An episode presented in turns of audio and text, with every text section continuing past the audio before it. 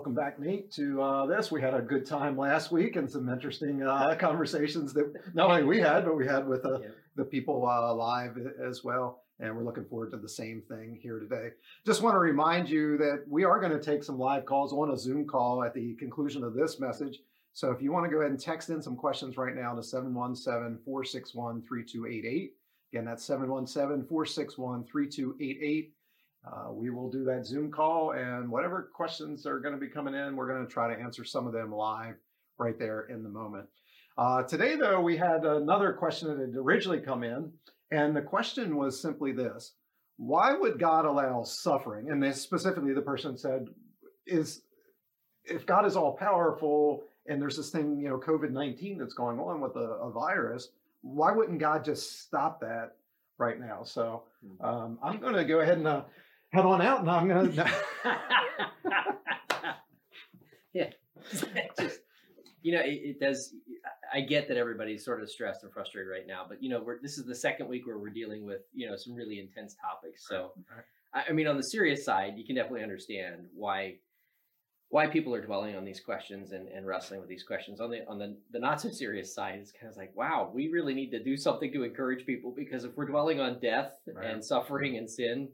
Uh, we need to we need to really be thinking about uh, some some happier things. So um, if you are somebody who needs that encouragement, uh, then and I say this very seriously. I, I mean, I know I'm making a tongue-in-cheek comment, but I say this very seriously. If you are in that place where these thoughts are spinning and cycling, and you're trapped in that cycle, you need to get help. You need to connect with someone. You need to be having somebody speaking into your life. Uh, or you need to just ask for help. Do not allow yourself to be in a place where those thoughts consume you, uh, and the fear overwhelms you to the point where you are not uh, you're not having somebody speak life into you. Because even in the midst of tragedy and trial, there is a need for us to not just see the silver lining in a denial sort of way, but to actually find the humorous moment, to find the hope, to find the joy in the midst of suffering. It's essential. Uh, and it is a, a mark of good mental health for us to, to do that. And we need each other to help keep ourselves in, in that, that, that place of good mental health, as well as we need, uh, especially need the Lord. So, you know, at the very least, be praying and be letting God speak into that, but, but definitely be reaching out to others. And I had just done a series right before this one on emotions and, and how that all plays out. So if you didn't get to catch that, I'd encourage you to get online, either our Facebook page or our YouTube channel, and you can watch that on emotions, because there is just so much that's going on. I mean, truth be told, I'm I, I scale as an extrovert um, on like the various tests and things, but I'm, I'm just very barely on the other side of extrovert. So there's a lot of me that loves just being introverted and staying. Mm-hmm. But even at this point, I'm like, oh, come on, you know, yeah. and, and just yeah, even no, seeing seeing you, you know, here once a week. Uh, like this, and being able to have a little bit of interaction with someone other than my wife. And I love my wife. We're getting ready to, yeah, we're getting ready to celebrate our twenty-fifth anniversary. And so I, I, uh, I love her, but it is just, we need that connection, and yeah. it is uh, just a, a real uh, a time right now. So uh, let's talk about this a little bit. And by the way, again, I'm Gilbert. I'm the lead pastor here at Exponential. This is uh, Nate Buck. He's one of our teaching pastors. Uh, but let, let's talk about Why why does God allow suffering? Why why I mean, he is all powerful. You and I would say that that yeah. he could just wipe it all out, but why why doesn't he? You want to take well, a shot I th- at that I think first? The first thing there's there's two two really specific things I think we have to wrestle with first when we ask the question of suffering. And, you know, first of all, just because somebody, somebody's suffering doesn't mean they sinned. Right. You know, it, it, it may have somebody may be going through consequences for their choices, and that that's a reality. But just because somebody's suffering, that doesn't mean that they've sinned. I mean, you have that uh, famous encounter where they come to Jesus and say, why was this boy born blind? Who sinned? Right. And Jesus is like, no, it's had nothing to do with it. Right. So I, I think that's one thing we need to call out when we start talking about suffering and sin. Uh, the other thing is um, I, the, the idea that we are owed not to suffer, I think, is something that's very enculturated in America and very enculturated in the West in particular, this idea, this prosperity idea, where we're owed something. Uh, and, and, you know, the other word for that is entitlement, uh, that, that we, just because we exist, that something is owed to us. That's a very Western way of thinking. And that's, that's not actually not captured in Scripture anywhere. Um, and I think there's a reason for that. Like when you look at the core of entitlement, you look at the core of the idea that I'm owed something, That says, God, you made me, you owe me stuff. And now when things don't go the way that I expected, um, now I'm a victim.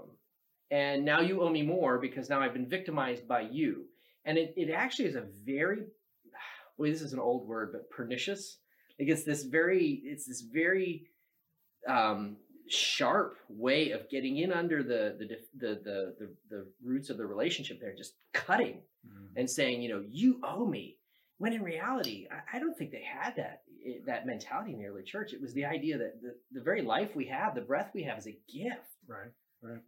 So, yeah, and if you read through, you know, Acts and, and the, the founding of the, the the church, they're actually like almost inviting suffering into their yeah. lives. Yeah. They they wanted to suffer for Jesus, and so you know, back to this whole thing, and and you, you touched on it at, at the very beginning there. Uh, a lot of Christians, I think, have taken some other religions uh, type mm. of thinking in this and brought it in, uh, which would be, you know, commonly called karma. Yeah. That, you know, and, and there is the sense that, so scripture does say that we'll reap what we sow. And mm-hmm. so that, that is there, but this whole idea that it's a, a perfect one for one transaction of one good thing is going to lead to one good thing or one bad thing is going to lead to, to something else. That's just not how uh, scripture sees it. And I've always thought, you know, with, with Jesus, with that, if karma was a real thing, then how do you explain Jesus? Right. Because yeah. here's somebody who lived a yeah. perfect and sinless life, but yet who suffered the most yeah. out of anybody ever? It's Jesus. So, and what did he come back as? You know, after that. right, yeah, right. yeah. right.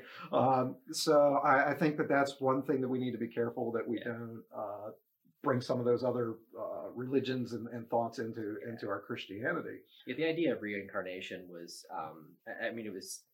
I don't want to say it was foreign to the early church because I'm sure it was circulating, you know, in ancient times as well. But just the idea that suffering was something to be avoided. Um, I think our human nature, we don't want pain. We don't like pain. We avoid pain. I think that's a given. Um, you know, and danger, danger is real, but fear is a choice. And that that idea that I'm going to avoid suffering because somehow I'm owed never to suffer. Mm-hmm. That that's a very that's a very twisted Um, way of looking at God's love and provision for us. Because when you look at the early church, the early church, uh, like Romans five, I think of that. Paul says, rejoice in your suffering because suffering produces perseverance and perseverance produces character and character produces hope. Right. And hope doesn't disappoint because hope points us to the love of God right. that fulfills us and empowers us through the Holy Spirit. So you look at that progression, it's like, whoa.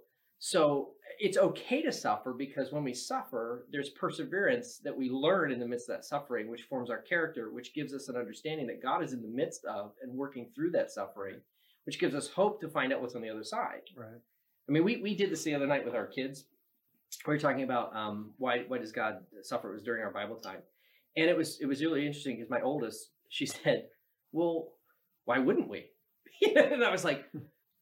Okay, that's a good question, you know, and, and it was really interesting for somebody who is Gen Z, you know, to not be looking at this as the, well, you know, why should we ever suffer? Like we're, we should never suffer, but to say, well, why wouldn't we suffer? Like, it doesn't make sense. Life is hard. Mm-hmm. And then we talked about like, um, you know, astronauts when they're in space and what happens to the body when there's no resistance, when there's no struggle, when there's no trial, everything atrophies. I mean, to the point where they could actually die because their organs won't function anymore. Mm. And it was just such a simple conversation. I thought, wow, that's so powerful. We come at it with this assumption in the West that we are owed, you know, we, we should never suffer. And yet the early church had a very, they just, they understood it. Life right. is and, hard. Yeah, and back to what you were saying. So Paul says, consider it pure joy. Yeah. Right? Yeah. And as he goes through, and you you already mentioned the, Which the I'm not list real good of, at doing that, I just have to say. Right, right, you know? right. uh, but he, he goes through that list, and, and at the end of all the, the character qualities, he says, then you'll be mature and complete, yeah. not lacking yeah. anything. Yeah. And I think all of us, that's what we would want to say is that I'm mature and I'm complete in my yeah. faith and I'm not lacking for anything. But Paul says to get there, there's this, there's this progression you got to go through, and suffering is going to be a, a, a part of it. And I, I love, you know, the, the way you just said it as far as the, you know, with the astronauts and stuff when there's no resistance. And I've often used the illustration. Many of you have heard me talk about it. In fact, I used it in my last series of weightlifting. That what yeah. makes weightlifting powerful is pushing against the resistance, that yeah. the weight is is offering you. And that's what builds up uh, muscle for us. So we've got to learn to embrace suffering. But again, the question is, why is there suffering? Why is there even, you know, uh, suffering in, in the world? Uh, so let, let's talk about that a little bit of where where did where did pain and suffering and how did that even originate? Yeah, so it's a great question. Uh, you know, you go back to the garden, everything was made perfect. And actually, this this came up in our discussion with the kids. Um, you know, you go all the way back to the garden, and there was a choice to live in perfection. There was a choice to live in the, the perfect relationship with God in the garden where there was going to be eternal life and so on. But, I mean, and this is not an evasion of the question. It really isn't. I think that whole question turns on the issue of relationship. Um, that that we, again, we're owed nothing. We are owed nothing. God gave us everything. God gave us life. Well, so now we are owed one thing, hell. Well, yeah, oh, yeah that, that's, but, that's but that came after. But literally, that's the only thing that we're owed. Right, yeah, as a result of what happened in the garden. Right. But initially in the garden, we're still owed nothing. Even Adam and Eve, when they before the fall, they were owed nothing. That's they, true. It was a gift.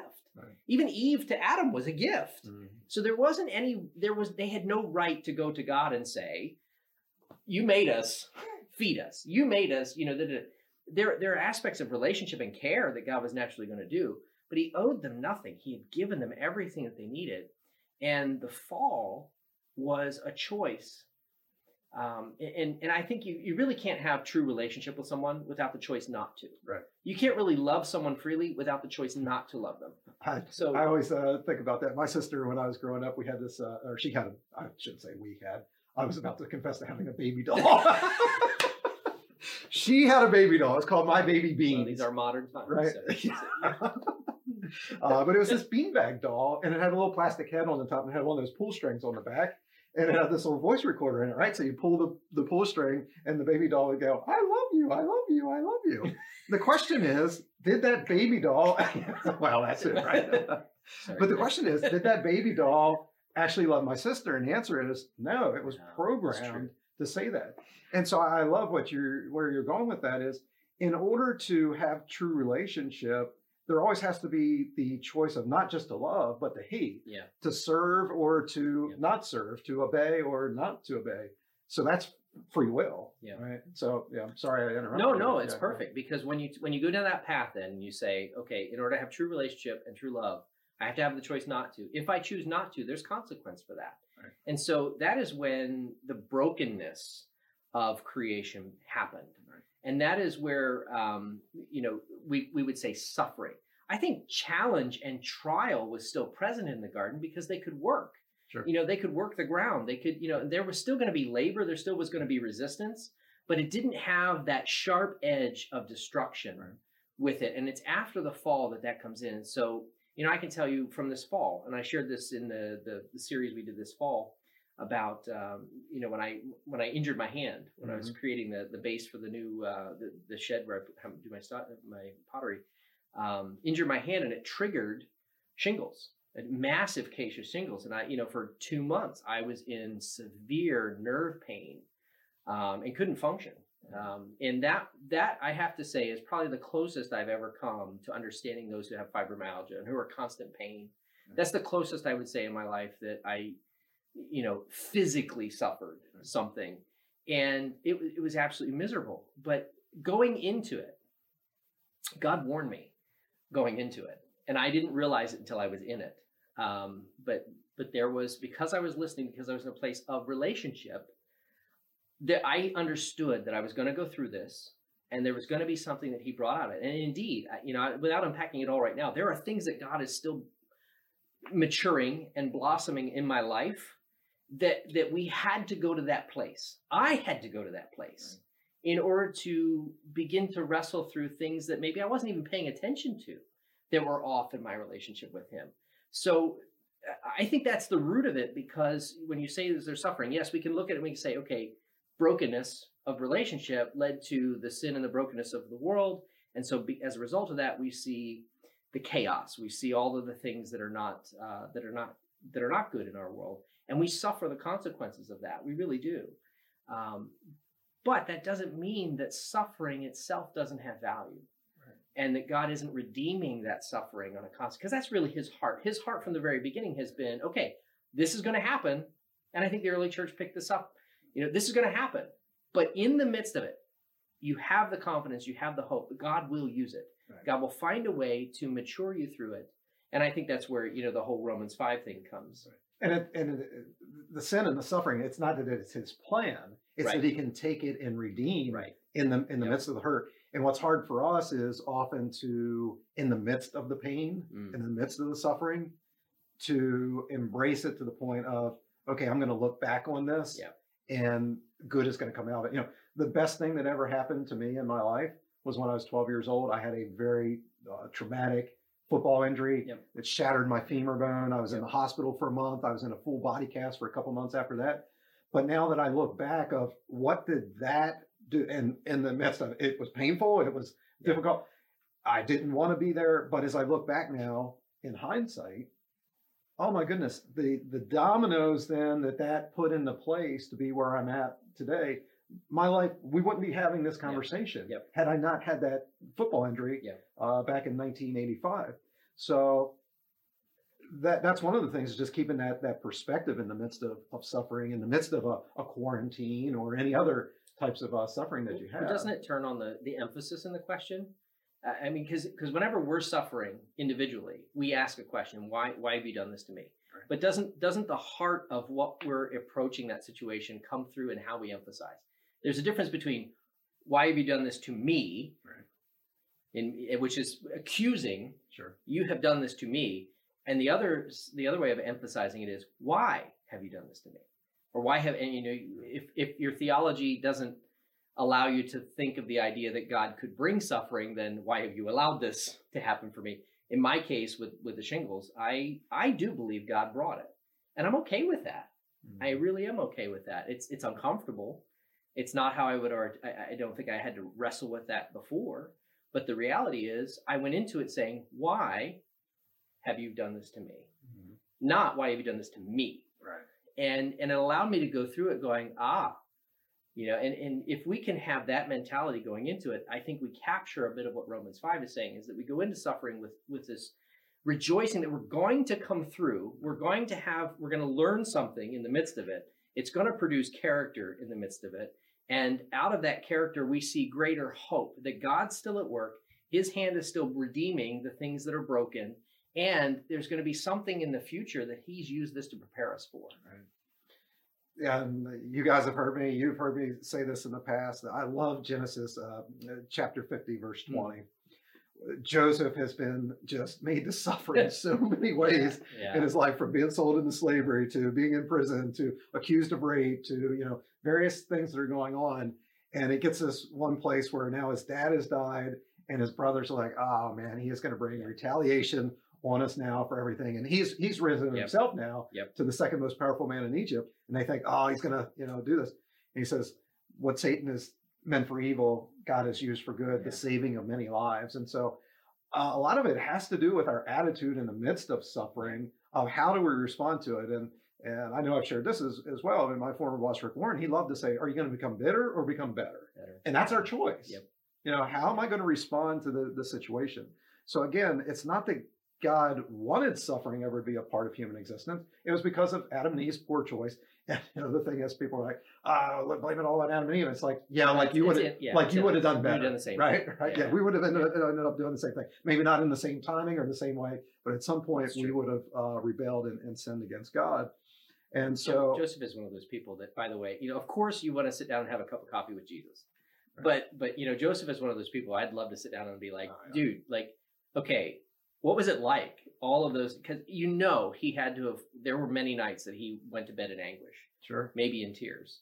Uh, and then even after he was raised up to be the second most powerful man in all of Egypt, there still had to be nights of anguish right. uh, because he sees the famine coming and coming and everything. And he still has this thing of, what do I do with my family? I mean, he's just such a powerful, he's, he's definitely one of those people I'd love to mm-hmm. be like, hey, dude, just tell me. Like, right. I want to hear it from your perspective. What was that like? Right, right.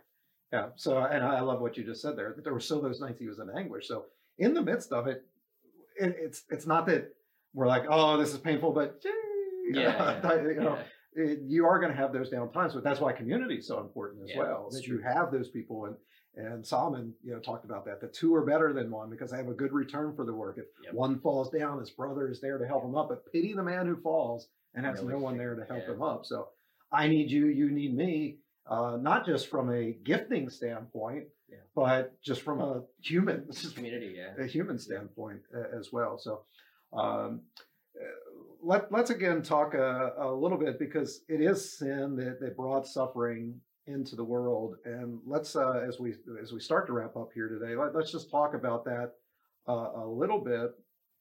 Uh, so you, you talked about that it was, you know, uh, this disassociation with God and and, and breaking uh, fellowship. But how should we respond then to sin? Because we had some questions about that too. Yeah, we did. We had some questions about what is sin. Um, right. You know, is is mental illness sinful? Is suicide sinful? I mean, so right. what what if uh, what if uh, somebody is uh, a Christian, but they continue. Right, right. Yeah, they, they go into sin. To, you know, yeah. they, are they going to go to heaven? So I think the first thing is we have to define what is sin. You know, and, and there's the the understanding that sin is working opposite of God's design. And so we can say that it's God's design as far as his big plan and the kingdom. We can also say it's his design for us and how he's wired us, how he's made us. So Paul makes that really clear in Romans one and two. Uh, especially when you dig into the language uh, a little bit and you see what he's doing with the language. He's making that very, very clear. We actually talked through that in the design series. Yeah, you did that yeah. a couple years ago. Yeah, when we did the video and I was doing the pottery on stage, I, I go into that a little bit there. So I, I don't want to necessarily rehash that. Um, you can feel free to go back and, and watch that series. Yeah, and by the way, with that, so go to our website, exponential dot church. There's a whole section there of listening and watching online. And in there, you can sort by speaker. So Nate actually did that whole design series himself. So if you just sort by his name, Nate Buck, or actually it says as Nathan Buck there, uh, you'll be able to find the uh, design uh, series there. So I know you like the uh, the formal Nathan in uh, in the official writings of Exponential. It's, it's the only it's the only time I ever call you Nathan. I know, it's only because like, it's I don't know why it's such a funny thing, because my voice even lends towards more of country, but it's just that when you say Night Buck, you know, just it kind of, uh, you know, versus Nathan Buck, you know, just, it just reads different in my head for some reason. So like, if that's, if that's my one personal, like public quirk, there you go. So be it. Um, but anyways, so, the, you know, so we talk in Romans one and two, you know, what is sin? And, and Paul really defines that as working against God's design, whether it's his whole design or individually. But then um, when you come to Romans six, you have Paul talking about the wages of sin is death. You know, so the so the outcome of living a sinful life or committing to sin or perpetuating in a life of sin, um, you know, which when you and I were talking offline, that was one of the things you were talking about, your intention, you know, this intentional uh, persistence in sin, uh, that that leads to death. But it's really curious to me that in First John five, uh, John puts uh, this idea of a sin that doesn't lead to death. You know, he sort of opens the discussion about... Um, you know, go way back in my Catholic roots, venial sin versus mortal sin, which is a fancy what? way of saying, I know, which is a fancy way of saying like sins that will cause you to die. That's a mortal sin versus a venial sin, which is, you know, I, I guess they, if I remember correctly, uh, is like the little white lie or, you know, something that doesn't, you don't see the automatic connection to this being destructive. But in First John, it's really interesting. He says, um, if your brother is, uh, committing a sin that does not lead to death, pray for him, and God will give you life, or will give him life as a result of your prayer, because the sin does not lead to death. I thought it was really interesting because John goes on to say that there is a sin that leads to death, um, which I want to t- I want to toss that to you because I think you have a really good way of explaining that. Um, but the the the um, it was really struck me that all sin eventually can lead to death. But even the sins that don't immediately lead to death, or sins that are not immediately connected to death, even John in that moment says it diminishes life. And that we need to intercede for our brothers and sisters who are committing sins that may not lead to death, because they need life. That, that by doing this sin, by do, working against their design, they're actually diminishing their life. Uh, which sort of goes back to what we talked about last week, what's, what's heaven, you know, that we're going to be living in the fullness of our design, the fullness of that creativity. I think that's a piece of what John's picking up on here, that when we are living in uh, an attitude of sin or just doing what we know we shouldn't do, um, it diminishes our life. It diminishes right. everything about us. Right. But, you know, the, the sin that leads to death, I mean, you, you have a good way of explaining that. What's, how would you say that, the difference? So sin is anytime, or my definition is, anytime we say, God, I know what you want, but, but yeah. I'm going to do what I want to do, right? And Jesus at one point, he likens that there's the difference between the sheep, which are the, the Christians, the, the saved, and yep. then the goats, those yep. that will uh, be cast cast aside and stuff. And so if you think about the difference in those, uh, the animals, what does the goat always want to do? but, but, but, but, but, but, but. And, and that's our attitude with sin is, I know God, but yeah. I'm going to do this. I know God, but I know better than you do. I, yeah. I know God, but my flesh is crying out for this. And, and I, I don't think that you can fulfill this need. Or I don't have a choice. Right, right, right. Um, now, which is really a dangerous place when you think about it. When somebody says, I, I didn't have a choice. Right. You go, wait a minute. Right. You're, you're telling me you had no choice but to go and do what you desired. That, that I think that's a real symptom of right. what you're saying. Right. Yeah, so it's it's this thing of us saying that I know better than God. And I love how somebody once described sin. They said, just spell the word. It's S I N, right? I is always it, in the middle. It's I is right there in the middle. And and that's what sin is, that I am in the in the middle. And you're not the center of the universe. God, God is the center of the universe, and everything needs to revolve around him. Uh, but and that's not to say that we're perfect as followers or as, as pastors, e- even even after our profession yeah. of faith, yeah. uh, we, we still mess up. And I think that's back to your, your thing in, in John five, that there's a sin that leads to death and those things that, that don't lead to death, mm-hmm. um, that all of us still mess up.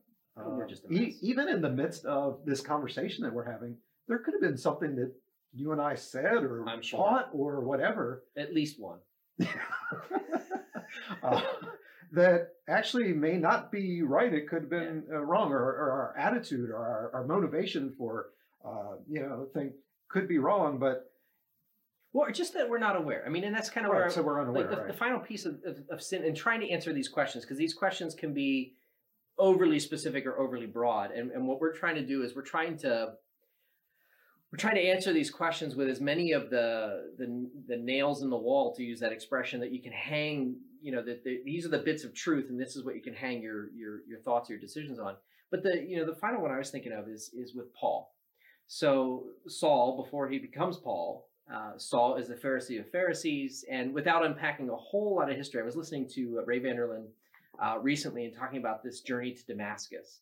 And uh, that, that Saul was a student of Gamaliel. And Gamaliel, if you if you go back and you look at what his role in the New Testament was, at least what we have recorded, he's the one that when this whole thing with Jesus comes up, he's like, look, if this is of God and you go against it, it's you're going to end up finding yourself fighting God. Right. If it's not of God, like all the other false prophets and everything that have come through, it's going to run itself out and it's going to become nothing. So why get involved?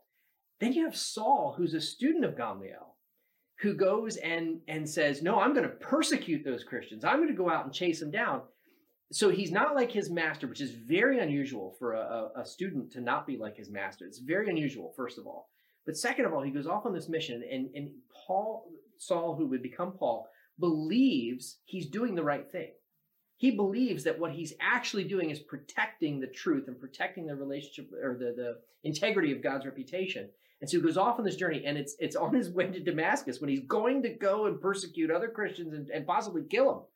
God knocks him off his horse. Jesus appears and says, Saul, why do you persecute me? And he says, who are you, Lord? Because there's something that Saul recognizes in that moment that this is not, this is not the, the false gods of the Romans. This is, there's only one who can communicate like this. There's only one who would show up in a burst of light and knock me off my horse. This has to be God. Why, what, and, and so he's asking, what, you know, who are you? Because he wants to know, and I, I'm not going to speak to Paul's, to Saul's motive, uh, but I think he wanted to know who's speaking to me. Like affirm, affirm this. Am I on the right track? And it's interesting that, that God turns that moment for him. And and takes and says, you know, your zeal is awesome. I mean, it's, these are, this is not recorded in scripture, but I think the intention as you see God's relationship with, with Paul later, his zeal was awesome, but his direction was wrong. Right. And so he's unintentionally working against God's design. God knocks him off his horse and, and gets him back on track and, and even says to him later, you're going to see how much you're going to suffer uh, for me. Uh, or he says that to the other believers who are going to, to I think it was Cornelius, when he says, you know, go and pray for him and the scales fall off his sure, eyes. Right. You know, um, you know, but he says, you know, Paul has yet to see how much he's going to suffer. Um, I, I share all that to basically say, look, on the question of sin and on the question of suffering, to your point, this but, this push to say, I'm going to persistently go in my own way, do my own thing, that's dangerous. Mm-hmm. That is dramatically dangerous. That's going to bring consequence. It's going to diminish life. Uh, the, there's whether that willfulness is sins that don't immediately lead to death or not, that will diminish life.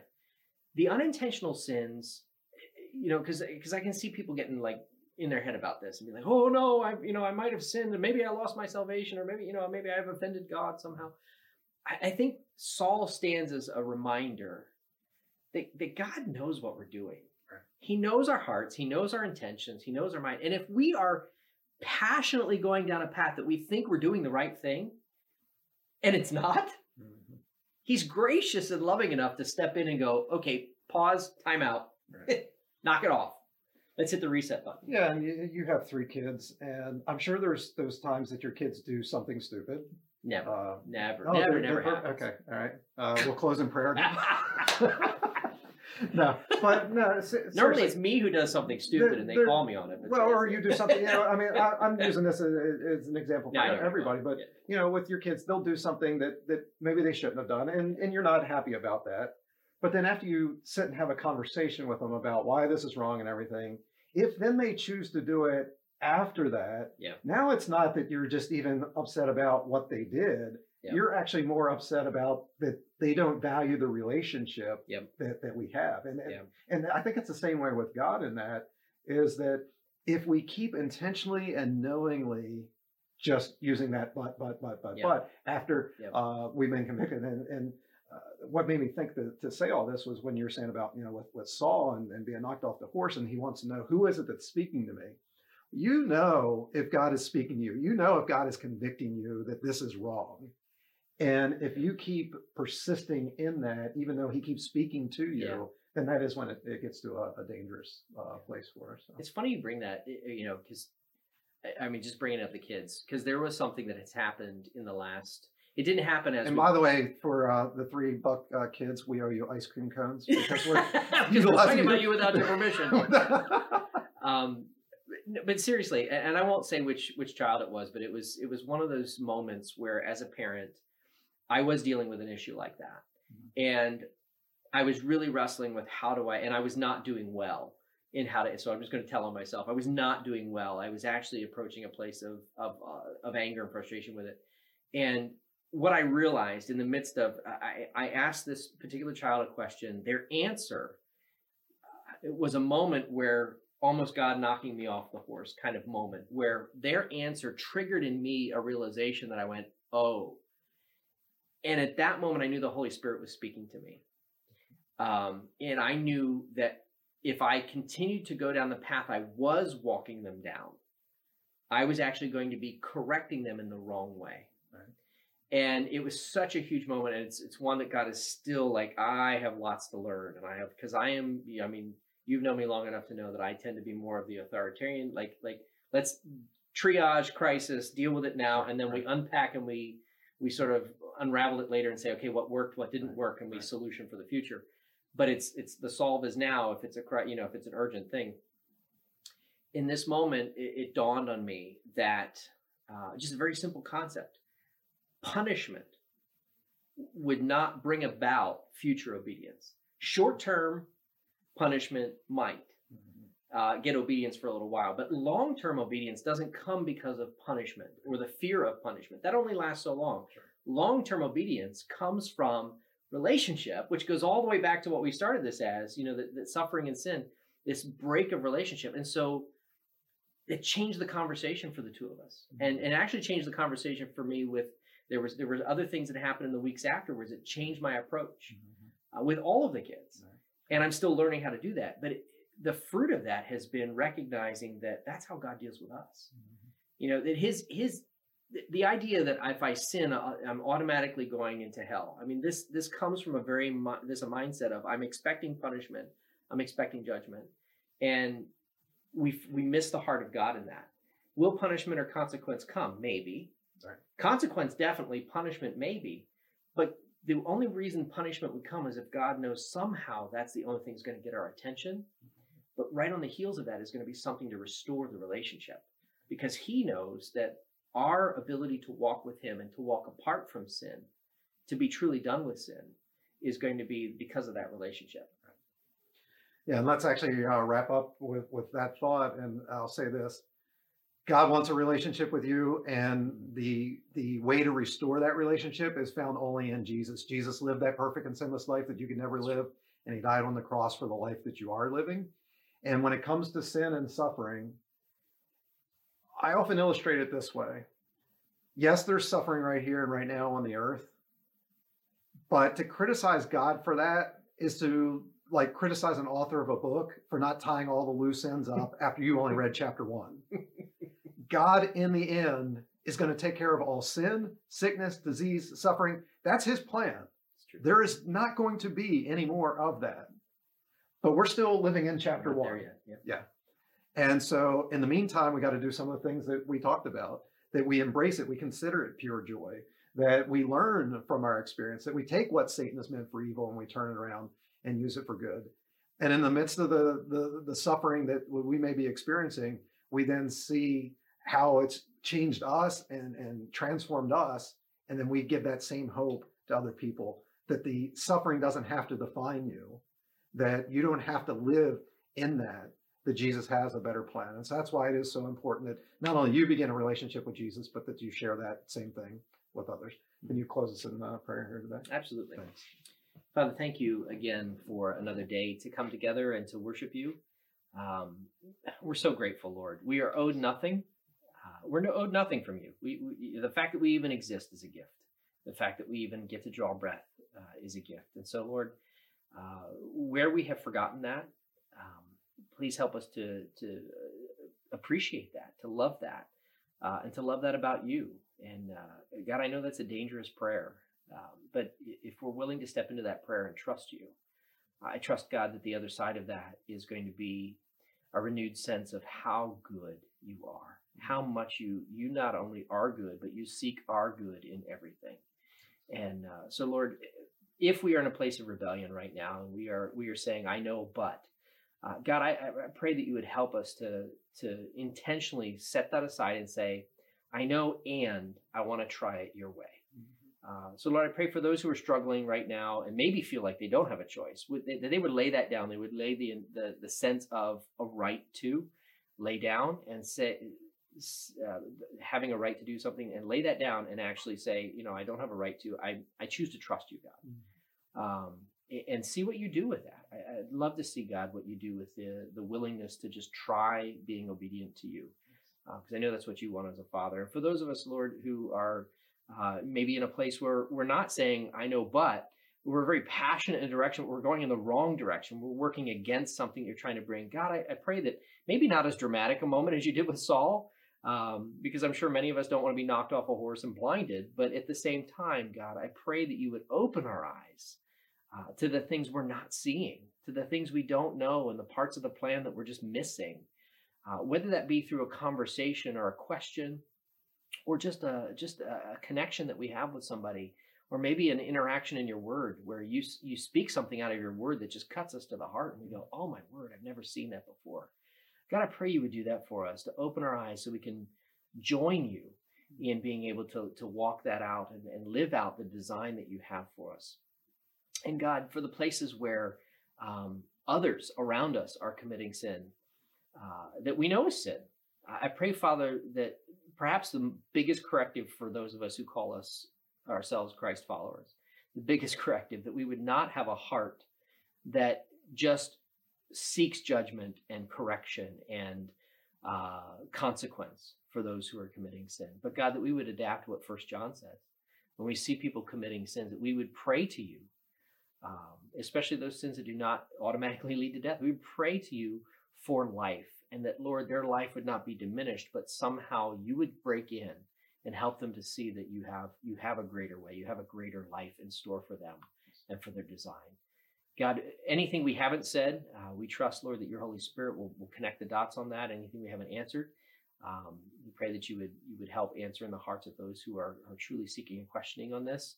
And uh, God, ultimately, that the questions around sin, suffering, uh, even death, and and uh, and end times and all that, Lord, that, that this would be about a, a season where people think about their relationship with you and seek in all things to have a healthy relationship and come to you honestly and speak to you honestly about what they're wrestling with.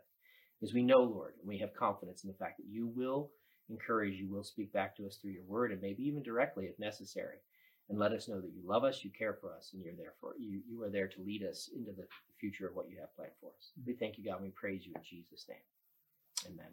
Amen.